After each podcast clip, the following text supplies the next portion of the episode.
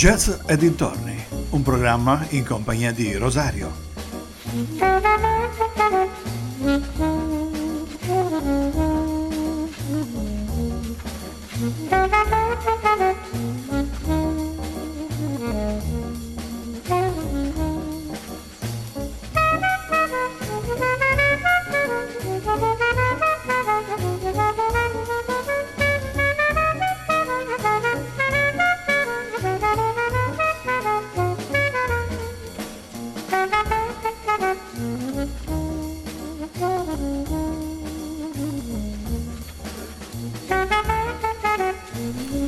Amici vicini e lontani, ben ritrovati ad una nuova puntata di Jazz e dintorni, come ogni mercoledì su ADMR Rock Web Radio.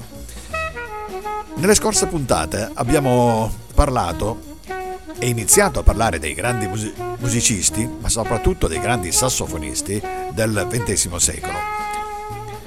Questa sera voglio parlarvi di uno dei più influenti sassofonisti della storia del jazz, John Coltrane che nei suoi 40 anni di vita sembra aver svolto il lavoro che due vite intere di vite ordinarie non basterebbero a contenere. La sua evoluzione musicale si svolge in un periodo che va dalla nascita del bebop, attorno agli anni 40, e procede attraverso un percorso originalissimo fino a metà degli anni 60. Nella ultima fase della sua evoluzione giunge ad una trasfigurazione del linguaggio che ha affascinato schiere di studiosi, appassionati e semplici ascoltatori casuali. Nel libro di Ashley Kahn, a lui dedicato, le testimonianze raccolte dall'autore ci fanno intendere come, anche al di fuori del pubblico del jazz, la pubblicazione dell'album A Love Supreme del 1965 produsse una eco vastissima. Ma adesso ascoltiamo il primo brano. Iniziamo con Welcome. Lui è John Coltrane.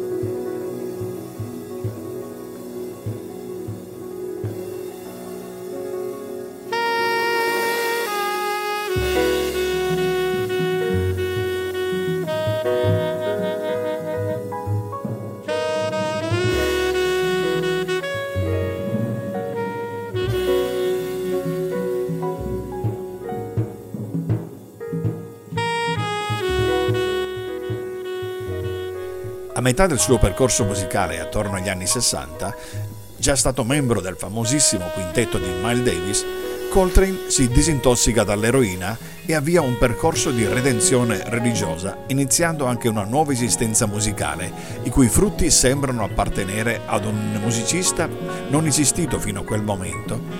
In questa fase esplora le radici modali della musica folcloristica europea e indiana e perviene a quello che potrebbe essere definito in senso mistico un ricongiungimento nella energia dell'universo. Andiamo ad ascoltare il prossimo brano, si chiama Freight Train, John Coltrane.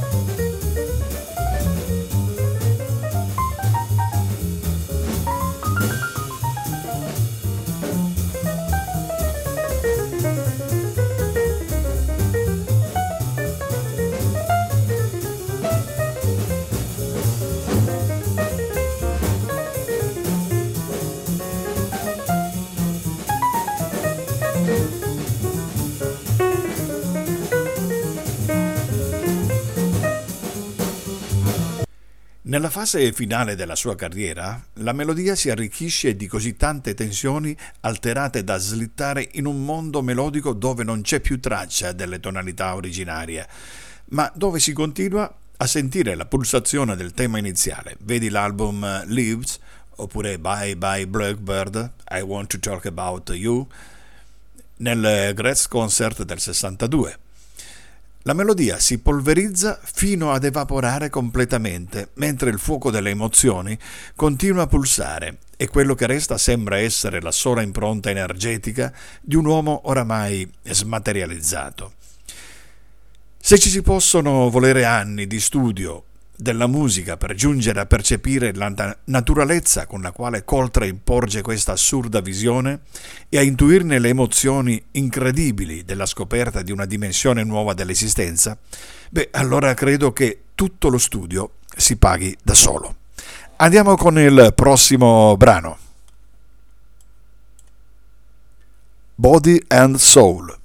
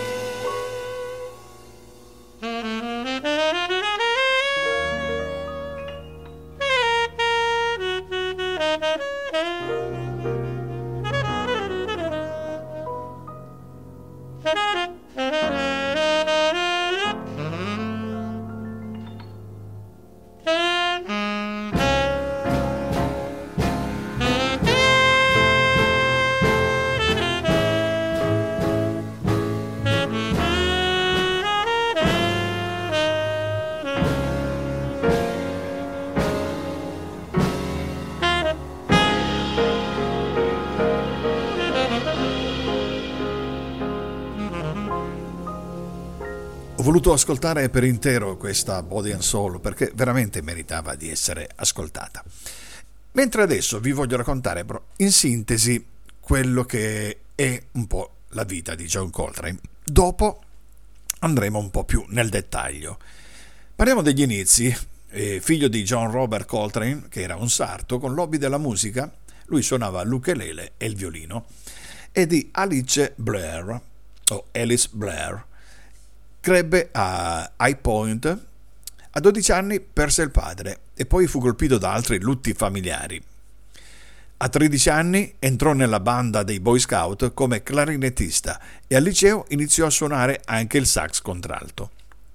Nel 1943 si diplomò e si trasferì in eh, cerca di lavoro a Filadelfia, frequentando la Homestead School of Music. Poi nel 1945 svolse il servizio militare alle Way come clarinettista della banda militare della Marina. Tornato a Filadelfia, entrò nel gruppo di Jeb, Joe Webb e quindi in quello di Eddie Winson, passando al sax tenore e dedicandosi al rhythm and blues. Nel 1948 entrò a far parte dell'orchestra dell'Apollo Theater di Harlem a New York. A Filadelfia suonò ancora con i fratelli Earth e con Carl Massey e Howard McGee e con l'orchestra di Dixie Gillespie in cui suonava il sax contralto. Nel 1951 l'orchestra si trasformò in un sestetto e Coltrane passò nuovamente al sax tenore. Con questa formazione registrò il primo pezzo a Detroit il primo marzo. E allora proprio del periodo con Dizzy Gillespie vado a farvi ascoltare il prossimo brano.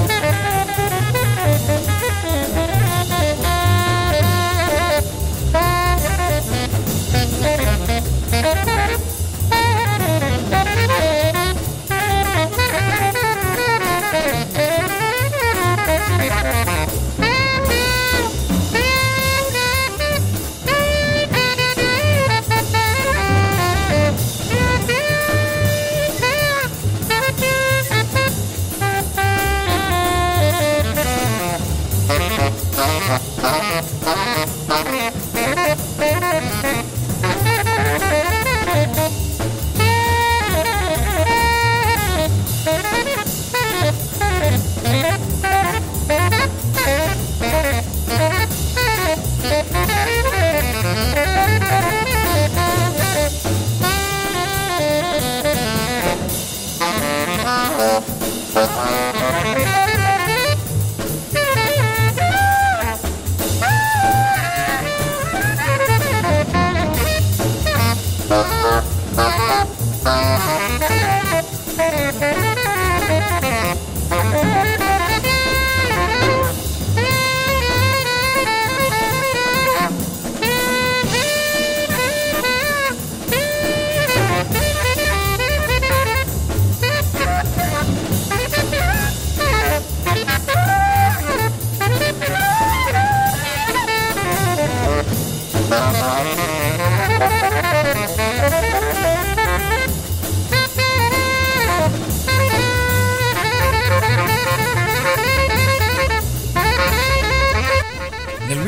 1952 entrò nel gruppo di Earl Bostic e nel 1953 per problemi con il consumo di eroina venne licenziato dal gruppo di Johnny Hodges e di Miles Davis nel 1957. Il 3 ottobre del 1955 si sposò con Juanita Grabs, Naima, e iniziò a collaborare con Miles Davis. John Coltrane divenne vegetariano tra il 1960 e il 1961. Nel 63, dopo essersi trasferito in una nuova casa in uh, Mexico Street a St. Albans nel Queens, lascia la moglie. Nello stesso anno conobbe la pianista Alice McLeod, dall'unione con la quale nacquero John Jr. nel 64, Ravi nel 65 e Oranian Oran nel 67. Nel 66 fu il divorzio con Naima e si sposa con Alice. Secondo il musicista Peter Lavezzoli, Alice portò felicità e severità nella vita di John, non solo perché avevano bambini, ma anche perché condividevano molte delle stesse credenze spirituali, in particolare il comune interesse per la filosofia indiana. Ma andiamo per gradi. Ascoltiamoci adesso un, un altro di John Coltrane e voglio farvi ascoltare un brano in collaborazione con Duke Ellington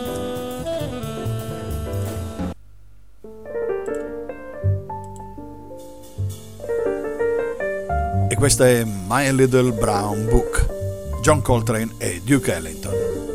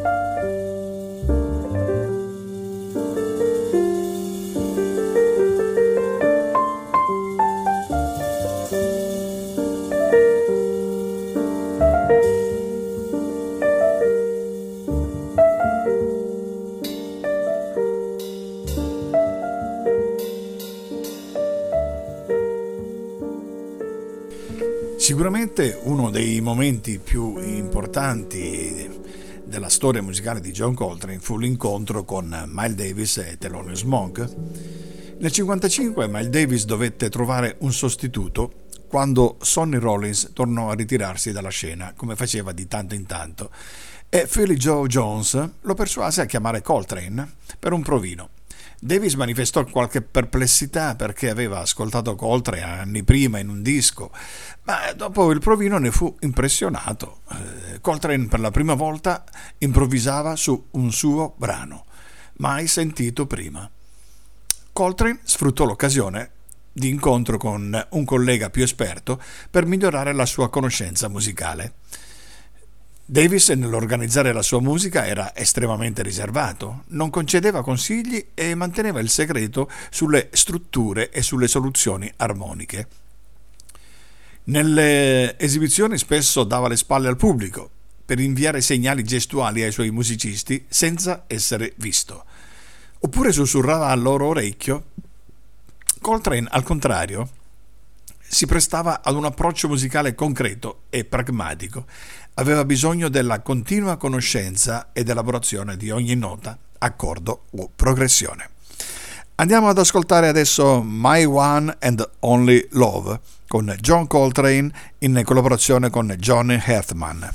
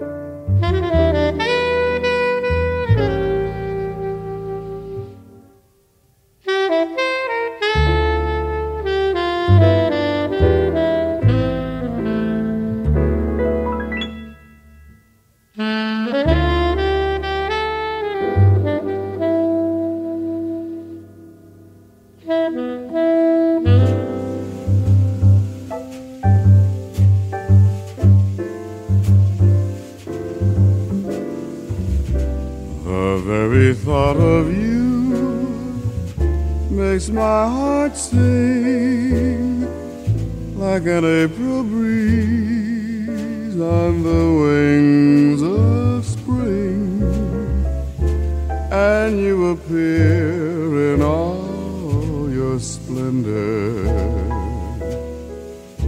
My one and only love. Her shadows fall and spread their mystic charms in the hush of night while you're in my I feel your lips so warm and tender, my one and only love. The touch of your hand is like heaven, a heaven that I've never known. The blush on your cheek whenever I speak tells me that you are my own. You Fill my eager heart with such desire. Every kiss you give sets my soul on fire. I give myself in sweet surrender. My one and only love my one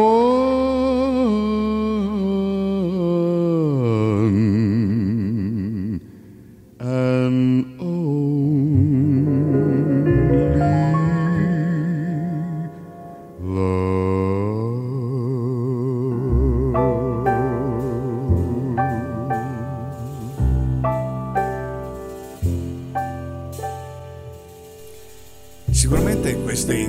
incongruenze, tanto musicali quanto di carattere, infastidirono tantissimo Coltrane, al punto che decise di andarsene. Intanto il quintetto di Davis aveva firmato impegni per l'autunno e Davis dovette pregare Coltrane di tornare. Il 26 ottobre del 1955 il quintetto Davis con Coltrane entrò in sala di incisione e registrò per la casa discografica Columbia quattro pezzi: Auleu Cha, True Bass It, Little Melanie e Bodo, brani che furono inseriti sparsi in vari dischi. L'assolo in Bodo è considerato come uno degli apici della carriera di Coltrane. Una simile perfezione colpì l'attenzione di Miles Davis, che apprezzava la ricercatezza del collega.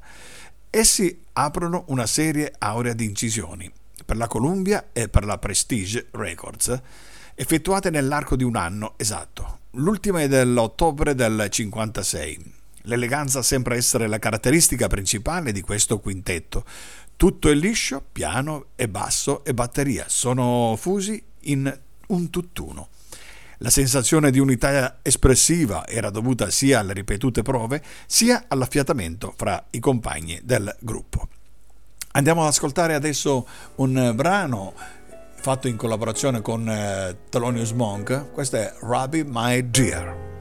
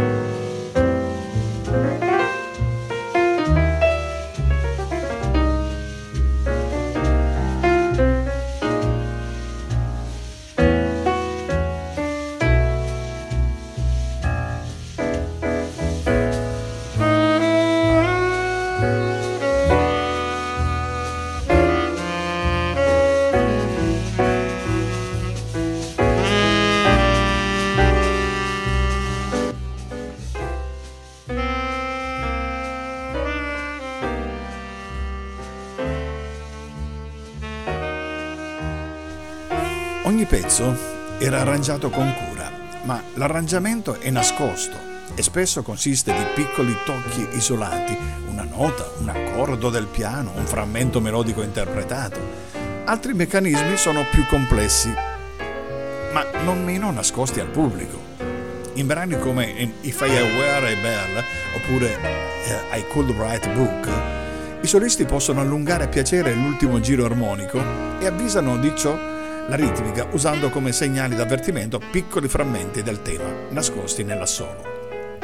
Una volta messi a punto e interiorizzati i meccanismi, essi dovevano poi suonare tutto d'un fiato, senza pensarci. Andiamo ad ascoltare il prossimo brano in scaletta e ascoltiamo in Sentimental Mood, un classico di Johnny Coltrane.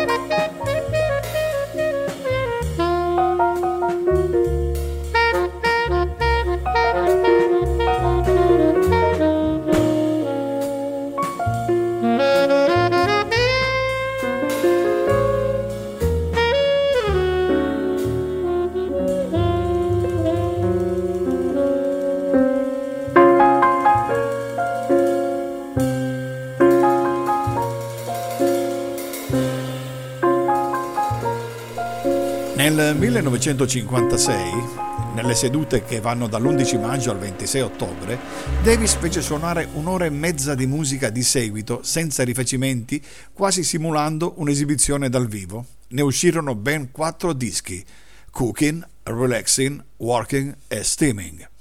In questa registrazione si può notare la cura di Coltrane nell'esplorazione del giro armonico del brano nelle prime incisioni il suo fraseggio è ancora tanto costruito con cura quanto banale. Il lungo assolo in oleo è un altro mirabile esempio di costruzione musicale ininterrotta. Però in realtà Coltrane aveva ben altro in mente. In un assolo come quello su Wooden You, specie là dove il pianoforte tace lasciando indisturbato le sue esplorazioni armoniche, egli non appare più intento ad intrecciare i fraseggi tipici dei precedenti lavori, ma nel suo solismo inizia a fare capolino una nota lamentosa e sforzata che contrasta in pieno con il solo di Davis. Andiamo ad ascoltare un altro brano in eh, compagnia di Duke Ellington. Questa è Angelica.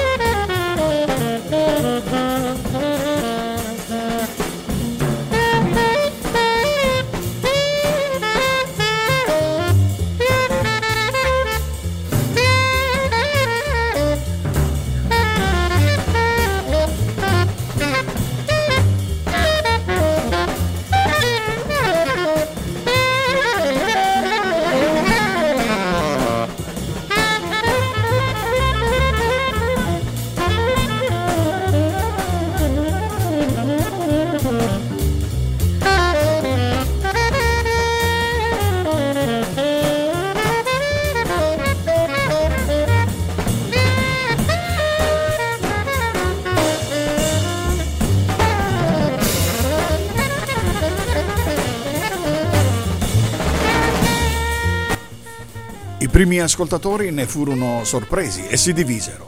Alcuni furono subito toccati dal timbro di Coltrane. Vi avvertivano una tensione espressiva che travalicava la corretta formalità delle frasi. La band di Davis si trasforma da quintetto in sestetto, con Miles Davis alla tromba, John Coltrane al sax tenore, Cannibal Adderley al sax contralto, Red Garland al pianoforte, Paul Chambers al contrabbasso, Phil Joe Jones alla batteria. E iniziò le sue sperimentazioni nell'ambito dell'improvvisazione modale, con l'album Milestone del 1958, toccando il culmine della sua lunga stagione con l'album A Kind of Blue, inciso nel marzo del 59. Abbiamo prima parlato di Oleo ed è proprio con Oleo Another Side of John Coltrane che concluderò questa prima puntata dedicata a questo grande sassofonista John Coltrane.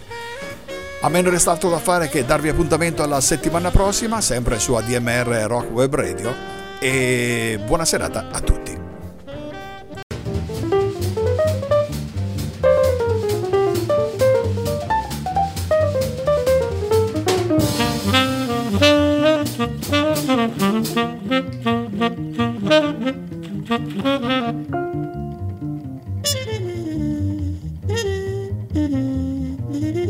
Mm-hmm.